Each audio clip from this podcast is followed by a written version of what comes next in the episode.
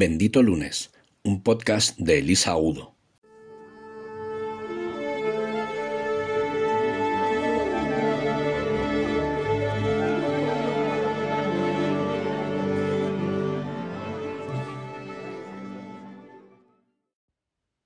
Hola, benditos.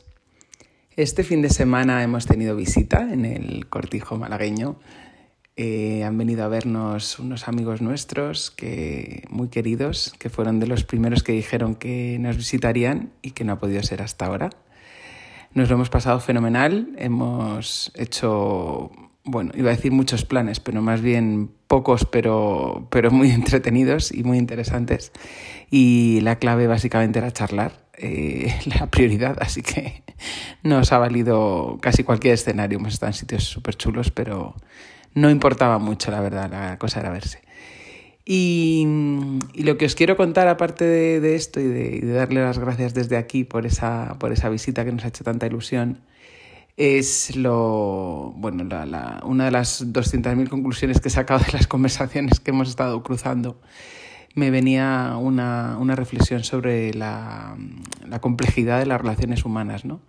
Lo difícil que nos lo hacemos a nosotros mismos muchas veces, eh, incluso cuando nos queremos tanto, ¿no? Esto pasa en las mejores familias, pasa en los mejores trabajos y bueno, lo hacemos todos lo mejor posible, ya sabéis. Pero no podía evitar eh, hacerme esta reflexión y bueno, le estaba dando vueltas y la quiero compartir con vosotros, pues como siempre, por si a alguien le sirve. Eh, en este caso se trata de un, ¿cómo llamarlo? Un conflicto sistémico, sistémico en el sentido de que se mezclan dos sistemas. Eh, ya hemos hablado de esto alguna vez cuando hemos hablado de constelaciones en, capítulos anteriores y, y este es uno de los casos eh, más complicados y que más me gusta, ¿no? En el sentido, bueno, más me gusta, me gusta resolver, ¿no? Porque no me gusta cuando veo a alguien que quiero con, con conflictos de este tipo. Pero es uno de esos casos bastante comunes y de los que yo también entiendo un poco porque, porque vengo de una familia empresaria, como sabéis, y en este caso se trata de, de, otra familia empresaria que tiene mezclados, como suele pasar, el rol de familia y el rol de empresa y eso, esa mezcla siempre produce muchísima confusión y generalmente produce mucho dolor. En este caso se trata de dos cuñados que trabajan juntos, tienen una empresa familiar que funciona bastante bien, que tiene ingresos, quiero decir que, no, que el problema principal no es económico, es una empresa saneada y que tiene eh, pues una actividad muy interesante. No, no voy a dar muchos detalles por si, bueno, para que no les situéis, por no desvelar eh, intimidades de nadie, pero es una empresa que funciona. Simplemente ese es el dato para que sepáis que los conflictos no vienen necesariamente por ahí. Pero lo que pasa, como en otras tantas ocasiones, es que, mm, bueno, pues que los dos socios principales, que son estos cuñados, como digo, pues tienen bastante rozamiento, sobre todo últimamente, pues porque no están de acuerdo en, decisiones que se han tomado, en estrategias que están eh, decidiendo implantar y en una serie de cosas. Y, no sería grave si no fuera precisamente porque son familia. Si esto fuera simplemente un empleado y un jefe o dos personas, dos directores de dos departamentos, pues la cosa acabaría eh, pues en algún tipo de acuerdo que llegaran empresarial y punto. ¿Qué ocurre? Que como es una empresa familiar y como estas personas se quieren, pues se llevan los problemas normalmente a casa, que es algo que lamentablemente hemos hecho muchos equivocadamente. Y además, claro, implican a los otros miembros de la familia porque lo que ocurre en las empresas familiares es que puede haber personas de la familia que trabajen dentro y otras que, que no trabajen dentro, pero claro, cuando están mezclados dos sistemas, tú no puedes evitar, eh, bueno, sí se puede, pero es muy complicado, eh, pues yo qué sé, llegas a tu casa y te desahogas con tu mujer, con tu marido, con tu hermano, con quien esté por allí, y claro, eso salpica, porque eso deberían ser solo problemas de trabajo, pero claro, son problemas de trabajo con gente que quieres y que son familiares. Entonces, no se depura igual que si es un compañero que te cae mal y punto. Y claro, en este caso eh, mi amiga me, me contaba ¿no? en, en, una parte, porque no quería, no quería tampoco hablar delante de, de, su marido, ¿no? Para, no, pues para no herirle, para no ofenderle y para no agravar la situación, me contaba con mucha pena que, que, claro, que su marido lo estaba pasando muy mal, porque claro, se enfrentaba, claro, es que con quien se enfrenta es con su hermano. Y entonces, claro, ella se veía entre su hermano y su marido, que obviamente quiere mucho a los dos, y que ella encontraba que los dos tenían sus razones y que claro, que se veía en medio y que no sabía cómo, cómo actuar, ¿no? Entonces, bueno, me lo contaba a mí que me decía, claro, tú que estás desde fuera y que lo ves, pues claro, tú como no te afecta porque no es tu familia, a lo mejor me puedes dar un consejo. Y digo, bueno, no me afecta porque no es mi familia, pero, pero sé de lo que hablas porque, porque en mi familia también ha pasado esto. En el, en el pasado ocurrió entre mi padre y sus hermanos, que, bueno, una empresa que, de la que él se separó y que vendió por, por un conflicto con sus hermanos, que eran socios de toda la vida. Y, y en la actualidad mi padre trabaja con, con mi hermano, eh, bueno, en, a modo de, de, asesoría nuestra oficialmente, pero, pero bueno, pues eh, sigue siendo también un, un, una relación laboral además de familiar, ¿no? Y entonces en estos dos casos yo he vivido en mi familia que, que es, complicado, pues para empezar las comidas de los domingos siempre salpican de algo de trabajo, ¿no? Y hay que saber marcar muy bien los, los límites y, y saber comunicarse y todo esto. Entonces, cuando me contaba esta amiga de, del follón que tiene entre su marido y su hermano, pues me decía, claro, ¿y tú cómo lo has solucionado en tu familia? Y digo, bueno, pues es que a veces no, no, es, no es tan fácil ¿no? dar una fórmula mágica. La fórmula que siempre digo es eh, bueno, pues acudir a un taller de constelaciones. No os lo digo por, por hablar de mi libro ni por venderos mis servicios. Os recomiendo que lo hagáis con cualquier profesional de los buenos, que hay muchísimos. Os dejaré en los créditos recomendado alguno de los que yo recomiendo y de los que yo propongo, vaya. Y, y esa es una opción, ¿no? El poder tratar con, con, alguien profesional estos temas. Si no quieres hacer una constelación familiar o una constelación de negocio, también puedes hacer una mediación, eh, que también hay muy buenos profesionales. Pero bueno, las mediaciones eh, familiares eh, parece que a veces las, las, deja la gente para cuando ya la, la, sangre ha llegado al río, ¿no? Entonces, bueno, pues mm, yo, yo recomendaría acudir a un profesional cuando veas que la cosa se está poniendo delicada. También puedes acudir a un terapeuta de familia, a un terapeuta de pareja, bueno, hay muchas opciones y os dejaré por aquí recomendados algunos de mis preferidos, de mis colegas preferidos y mis compañeros porque son muy necesarios, la verdad. Yo en ocasiones también he acudido a ellos y, y por eso los recomiendo, ¿no? Y bueno, pues aparte de esa que es la obvia, ¿no? De pedir ayuda, eh, pues tampoco hay muchas soluciones eh, estándar que yo os pueda contar, ¿no? Pero podría decir así como cosas básicas algo que no son, no son tan obvias, ¿no? La primera y fundamental es la comunicación. Yo os diría que hablar las cosas, como ya sabéis, hablando se entiende la gente y es tan obvio que a veces se nos olvida. Entonces, a veces los problemas se solucionan eh, poniéndolos encima de la mesa, ¿no? Y poniéndole cara y ojos y diciendo, oye, hay este conflicto y no lo estás queriendo ver o no lo estamos sabiendo resolver o estamos los dos intentando escaquearnos porque no, no apetece, ¿no? A ninguno nos apetece hablar de conflictos ni, ni pelearnos, ni menos cuando somos personas que nos queremos, ¿no? Pero está bien poderlo, poderlo abordar y poderlo ver. A veces hace falta un profesional o a veces no, a veces simplemente con ponerlo delante y, echarle narices y, atreverse a hablar de ello, pues se, puede, se pueden resolver cosas, ¿no? Y se pueden por lo menos clarificar o entender, pues mira, yo estoy mosqueado por esto, yo estoy molesto por aquello, o yo esto no me he sentido eh, bien cuando tú has dicho tal o cuando tú has hecho cual, ¿no? Eso sería como muy, muy, muy prioritario, ¿no? Poder hablar de ello. Antes de hablar de ello, a veces es necesario hacer otras cosas, pues como por ejemplo empatizar, ¿no? Eh, empatizar con la otra persona y darte cuenta de que la otra persona también está sufriendo, que no, que no sois enemigos, que, que, bueno, pues que aunque tú tengas tu razón y el otro otra y parezca que tenéis posturas muy enfrentadas, pues no enconarse, ¿no? No enconarse en quién tiene razón, sino, como decía un jefe mío, pero tú quieres tener razón o ser feliz, ¿no? Entonces, la mayor parte de las veces que te haces esas preguntas, lo que suele pasar es que te entra la risa si no estás muy enciscado y si no eres muy prepotente, porque te das cuenta que es que no lleva a ningún lado tener razón, ¿no? Entonces, bueno, pues ese, ese momento de, de, darte cuenta de que el otro también tiene un problema y de que el otro tampoco estará contento, a veces ayuda para ese primer paso de comunicación, ¿no? Y, y la tercera cosa que se me ocurre muy evidente eh, y que sirve para el antes, el durante y el después, es el respeto. El respeto también es una de esas cosas que damos por hecha, y damos por supuesto, pero, pero no siempre es así, ¿no?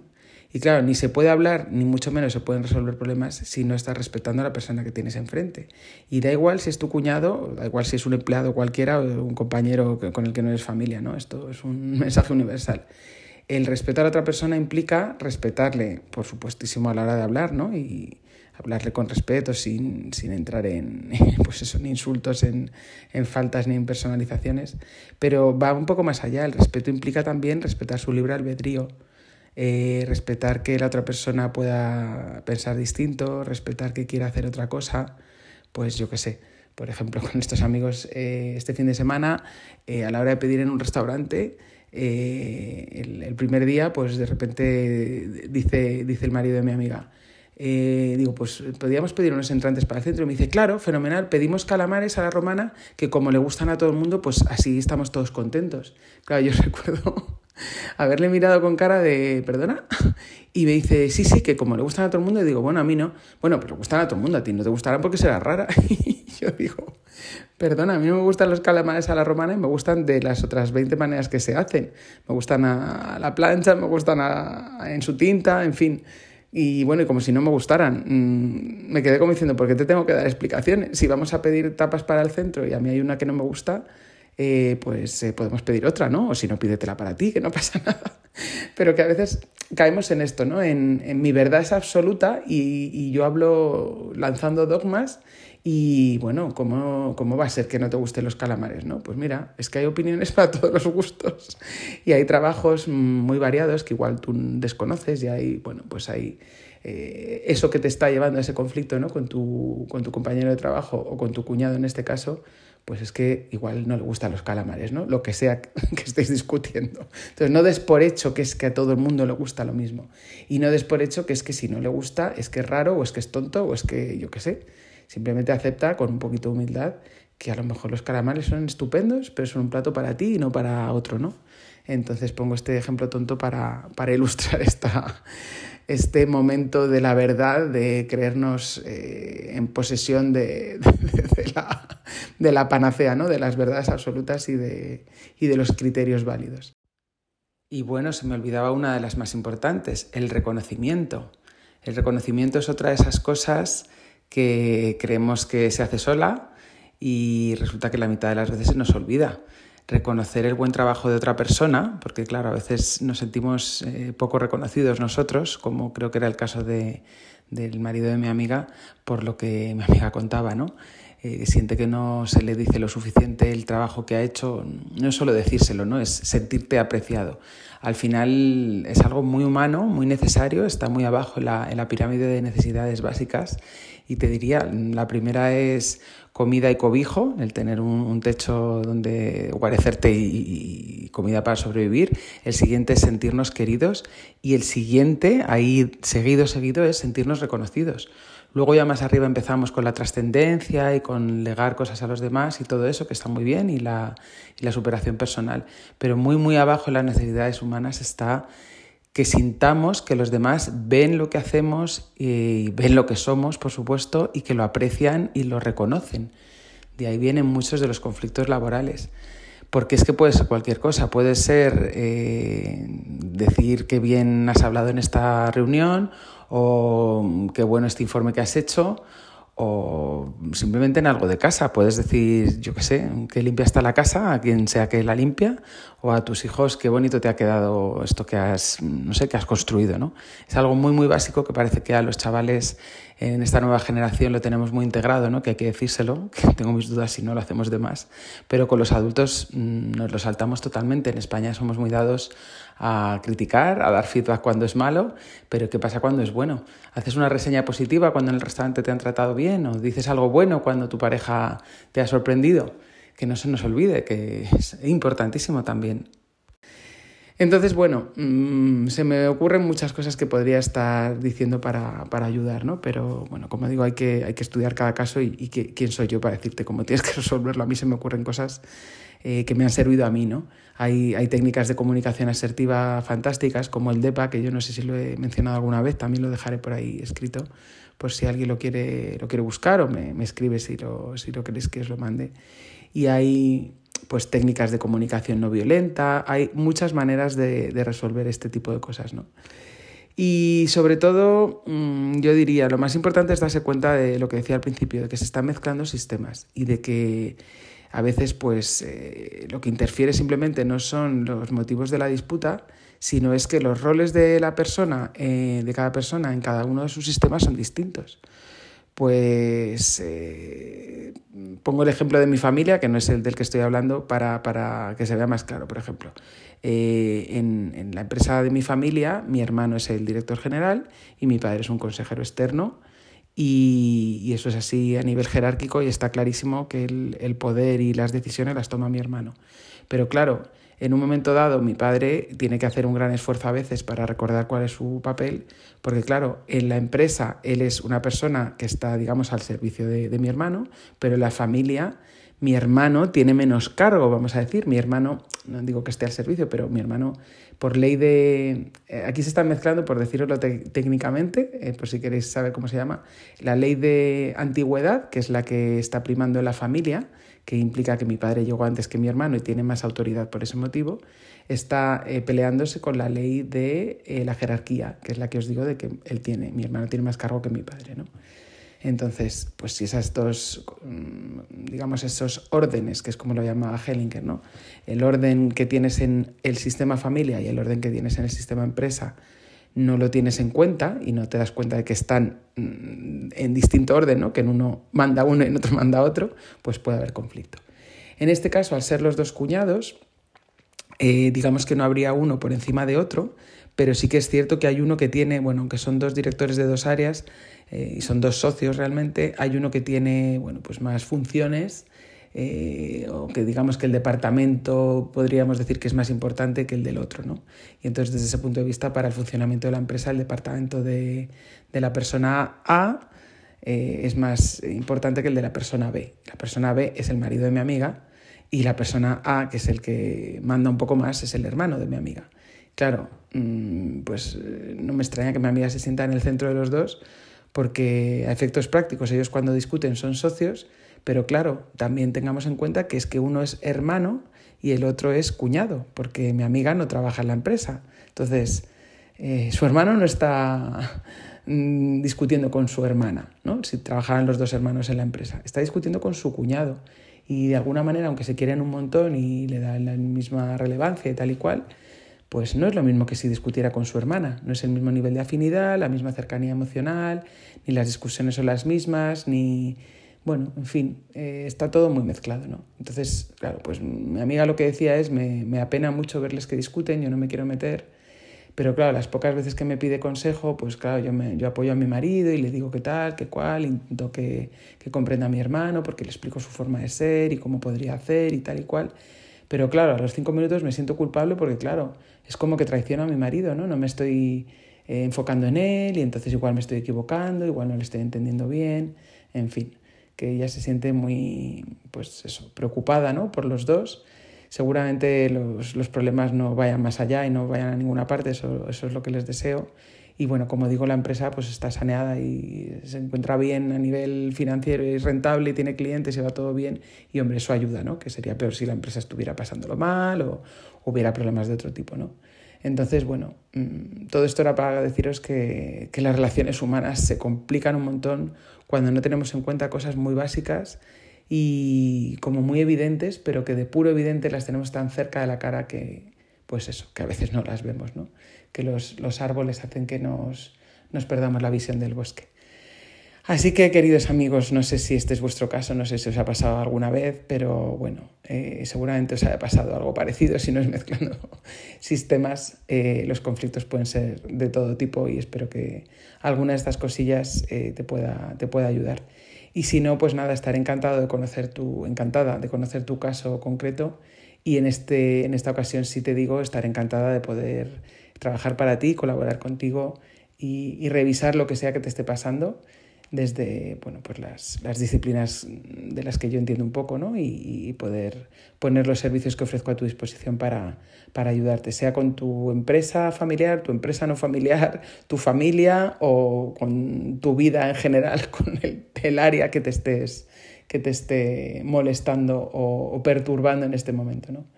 ya sabes que, que, al final esa perturbación eh, es más sobre todo la que nos hacemos nosotros. ¿no? Al final el problema, como digamos en sí, no, no es lo grave de esta situación, eh, lo grave de mi amiga es esa, esa sensación ¿no? de reconcome que ha tenido todo el, bueno, todo el fin de semana, no, pero que los ratitos que me ha estado contando esto, pues yo la notaba como en bucle, ¿no? en círculos, y al final es la perturbación que se creaba ella a sí misma, ¿no? de pues, la mezcla de culpa, de impotencia de no poder ayudar y de preocupación y todo eso. Entonces, bueno, eso también es algo que, que yo le, le, decía para su marido, ¿no? que a veces eh, pecamos de querer ayudar a los demás eh, y hay personas que a veces no quieren que les ayuden, ¿no? Yo por eso siempre digo que, que, es una de las cosas que más me ha costado en mi profesión y lo digo públicamente aquí, saco mis vergüenzas. Yo desde pequeña quería ayudar y me he formado para ayudar y como a, las dos semanas de estar haciendo el coaching, el máster de coaching, me di cuenta de que lo de ayudar a otros era muy muy grande, lo de salvar al mundo ni te cuento y que yo con salvarme a mí misma tenía más que suficiente para una vida o para dos. Entonces, bueno, pues esa es una de las, de las razones para estar haciendo terapia ahora mismo, ¿no? Pues para limar mis, mis aristas, eh, para que no se me enganchen cosas con los clientes y conmigo misma. Y es algo que recomiendo a todo el mundo porque todos tenemos cositas sin solucionar. El que esté libre de culpa que tire la primera piedra. Y lo digo por eso, porque hay que darse cuenta de que hay gente que quiere que le ayudes y gente que no. Y no sirve lo de te traigo a mi, yo que sé quién, a mi marido, a mi padre, a mi hija, a mi vecina para que le hagas terapia o coaching o la técnica que sea, sirve que esa persona pida ayuda o no. Y si no pide ayuda, volvemos al punto 2 del libre albedrío. Hay personas que no quieren que las ayudes o que a lo mejor no necesitan que las ayudes a comer caramares. Entonces déjalas en paz, por favor. Que si quieren ayuda ya lo pedirán y si tú no puedes dársela ya me lo mandarás a mí o a cualquiera de mis compañeros. Pero por favor, intentad no meteros en la vida de los demás. Esto se lo digo al, al marido de mi amiga que está intentando ayudar a, a, su cuñado en cosas en las que el cuñado no quiere ayuda porque se siente autosuficiente y con la mejor intención del mundo lo que está haciendo es emborronar más la, la relación. Así que, bueno, es una persona súper talentosa. Yo espero que encuentre su lugar en la empresa, que deje de, discutir con su cuñado, que deje de preocupar a su mujer y que ponga todo ese talento al servicio del resto de la organización o de, del mundo mundial, porque es que hay un montón de cosas que puede hacer que van a aportar realmente un gran valor y que va a hacer que todos estén mucho más, mucho más tranquilos. Espero que algo de esto te deje también tranquilo a ti y yo espero que haber podido poner un poco de luz en tus conflictos diarios y me encantará que me los cuentes porque seguro que lo que tú me cuentes a mí también pondrá muchísimo eh, foco y moverá la linterna hacia mis propias eh, cosas sin resolver y aprenderé muchísimo de lo que me cuentes, así que te espero. Soy Elisa Agudo y espero que tengas un bendito lunes.